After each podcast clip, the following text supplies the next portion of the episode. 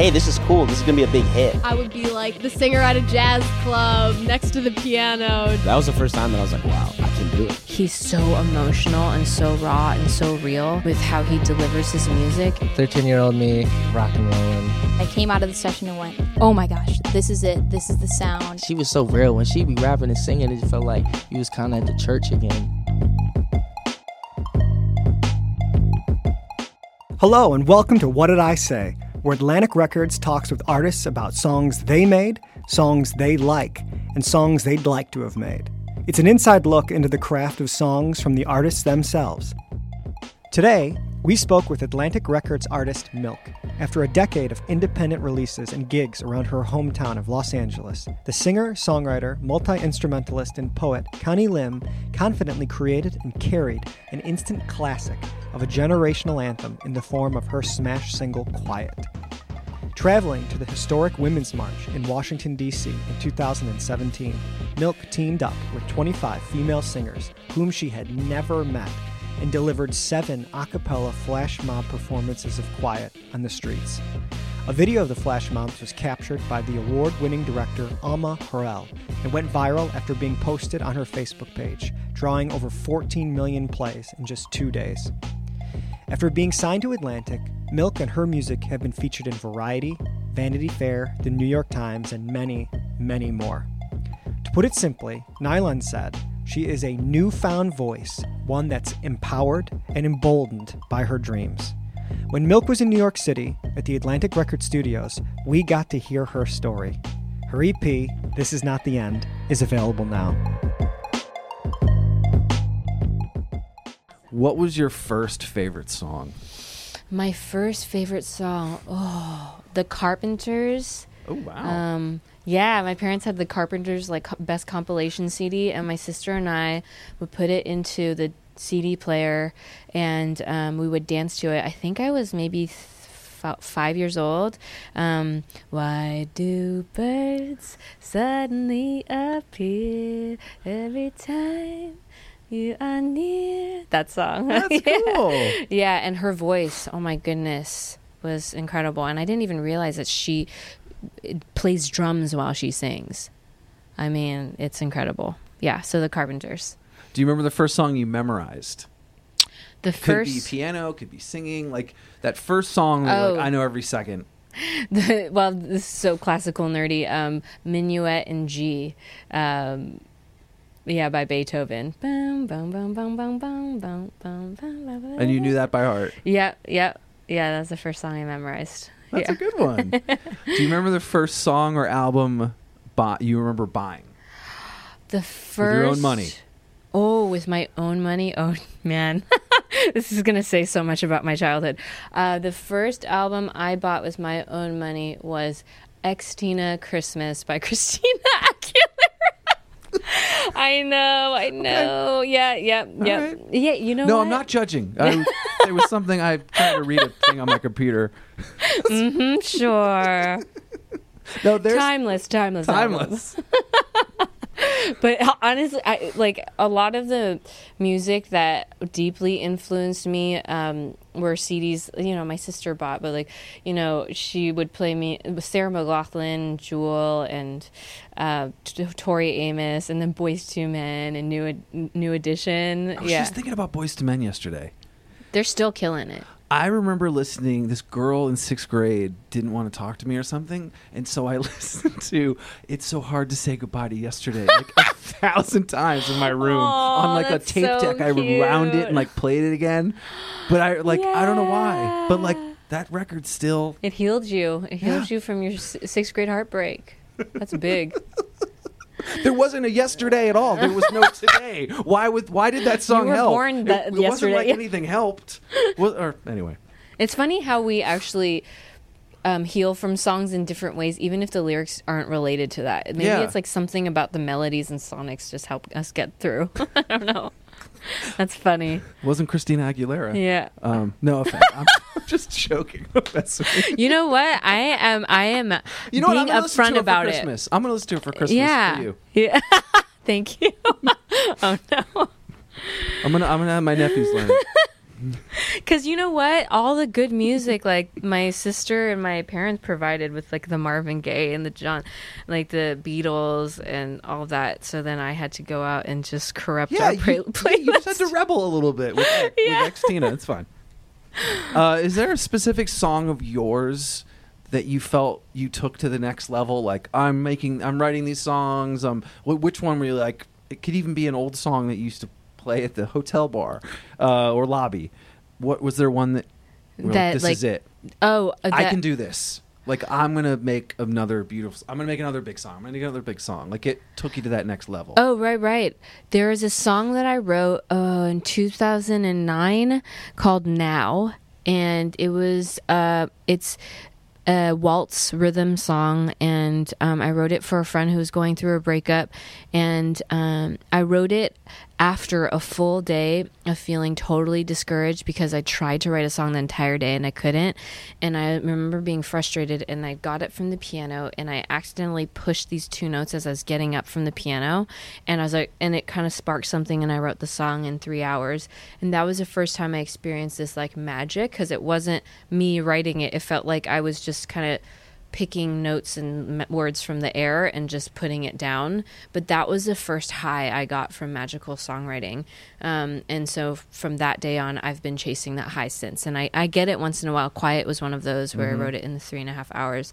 But um, yeah, it's that high. Yeah. Um, who is there a musical influence that people will be surprised that you have? That's such a good question. A musical influence that I that people would be surprised. Ooh, there are a lot. Um, let me try to think about one now. Um, Jack Johnson. Um, when I was in intermediate school, I was listening to his On and On album, and the way he wrote about political and social things in a really gentle way really influenced me. So I don't make like that type of music, but um, like his his like the time when he was he was just coming off his surfing career. Um, and, you know, Tupac is a really like big one for me because he was he's so emotional and so raw and so real with how he delivers his music. And he says things that sometimes you know as as a woman some of the things like I was like I prefer that he didn't say that. But you know outside of those lyrics what I appreciated from him was that he made timeless and honest music so I try to aspire to do that, like be raw, like how he was. Mm-hmm. I'm definitely not like a rapper. I remember telling that when I first moved to LA and I was playing with some like really hip musicians, you know, and I told them about how I like Jack Johnson. Like they kind of went, ugh, you know, but I was like, you know what? I'm not going to pretend that he didn't affect me just because he's not like the quote unquote coolest Yeah. influence, right? Because he, he, he at least is just doing what who he is. Like he's just Jack Johnson. Yeah, I worked with a similar uh, artist, Michael Franti from Oh Spearhead. yeah, I worked he's with him, great. and just he has this aura, he has this feeling, and you're like, you can't not smile or understand what he's doing when he's in your presence. Yeah. think that's a really, as an artist, that is such a big thing to. Totally. Yes. I was to say Bob Marley is a big influence as well that people might not expect, but I just love how he has some songs that are so quote unquote simplified and they just get to the core. And I feel like he disarms so many different types of people. Like he could bring people of all different backgrounds to his concert and that's i think a musician like that's the apex of bringing peace into the world I Yeah, it's everybody in one place. Doesn't matter anything. Yeah, Yeah. you're right about Bob Marley. Mm. Um, when you're recording a song, are you picturing anybody listening to it? Like, who's your audience?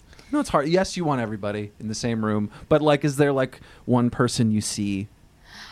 when I when I write music, I try to write to the underdog, um, the people who are hurting at that moment.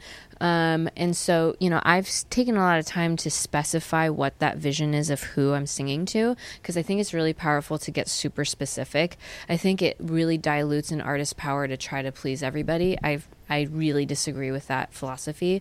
Um, uh, so I think about actually who I was. You know, I'm as a 11 year old girl who was obsessed with Aaliyah and Missy Elliott and um, and you know they didn't look like me and they came from a different background and I would scour through magazines to try to find someone who looked like me and I felt like such an outsider. Um, and I also felt unheard by my family so I felt super alone. And I remember when I was younger I promised myself I was like okay even though I don't see anyone in the magazines now that look like me maybe I will be that girl. And so I want to sing to those girls that are having those moments those boys too or genders in between that are having those moments of feeling super alone. Um, because songs help me feel like I wasn't alone and I could go into a world and dream bigger than what my current background was. Um, so that's who I imagine. Uh, is there a recent song you discovered and had to share with your friends? Oh man. Or you could just say someone needs to listen to Chopin again. You could say, guys, have you heard this movement? It is just slamming. Let me think about this because there is. I like. I'm trying to recall. Hold on, give me a second. Because I think of my text messages. Because I'm like, okay, when did I like text a song to somebody? Right, to right, right. Oh, oh, yeah. Yes. Okay. Okay. Um, I'm really into this band Joseph. They're an up and coming band. They're three sisters, um, and they have a song called White Flag. Um, I mean, that is just this tip of the iceberg for them. They feel like to me, um, Wilson Phillips mixed with Dixie Chicks, mixed with the Doobie Brothers, Wow. with the Doobie Brother harmonies. They hold it down on a live show. I've seen them live twice in the past month already. I'm a fan. Um, so them and also Muna. Muna, I Know a Place is like a beautiful, beautiful song. Um, is also a three girl band as well. And I Know a Place in their music video is like such a peace promoting video. I absolutely love it. That's a good one. Mm-hmm. Do you remember the first time you heard one of your songs in public? I remember uh, this local cafe that uh, is near my uh, West Side apartment, and um, I had given them a CD years before, and um, I walked past them like two years later and they were playing my CD and I and I so I walked in and, and the baristas remembered me and they're like we're trying to support you which was really cool and that was a few years ago so they were trying to rep their local artists which is awesome That's great. yeah Uh, what do you hear in other songs? What What do you connect with when you hear other songs? Like, what do you first connect with? Like, I connect with the guitar as a guitar player. I Mm. like. I hear the notes before the lyrics. Lyrics are last. Is there something when you what do I you pick out? I, I pick out melodies like um, with either vocal or any of the melodic instruments. If it's a synth, the synth. If it's a guitar, guitar speaks to me a lot, especially when it's kind of like those like kind of gentle rhythmic elect- electric guitar lines. I freaking love those types of lines. Um, and and then lyrics come afterwards. Um, but almost at the same time by the second half of the song i'm listening to the lyrics. But i always view songs like um, the melody and the instrumentation and all that uh, the beat is the body of the song and the lyrics is the soul. So usually you know like if i'm like seeing somebody that's walking by i see their body and i catch their aura which is i think that those musical elements. And then if i get to know them it's like their soul which is the lyrics so yeah, I'm similar to you in that I do that too. I like that. Uh, last one, your musical dream. I know it's getting signed and all that stuff, but that bigger one that you wake up from that that dream that you kind of had nodding off, or from that that night out or something. What are those dreams? I do have a dream, you know, if it's one particular dream, I have a vision of singing a duet with Bono in a stadium. I know, I know. I'm Not just like Christina Aguilera. I know, I know, you know. Um I don't mean to make fun of her. I just love that you were embarrassed about saying it, so I just kept going with it. I know. It was like I could have. I could have chosen something super like cool and edgy, you know, but I was like X Tina, not even Christina, X Tina Christmas album. Um, she's super talented. Um, She totally is. Yeah. So how about this? Bono, Christina Aguilera, and you on stage. How about that? You know what? My head would explode because the idea of them being on the same stage at once also is mind boggling to me. Um, There's the dream. but the ultimate dream, honestly, is to like just continuously making um, good work. Like, I want to look back when I'm 60 and just be super proud of a really healthy, like, hard worked catalog of music. And I want to be able to play really great jazz piano. And it's so hard, but I'm like hoping by the time I'm in my 60s, I can just jam out in my living room. Perfect. Thank you. Thank you. That was great. Awesome.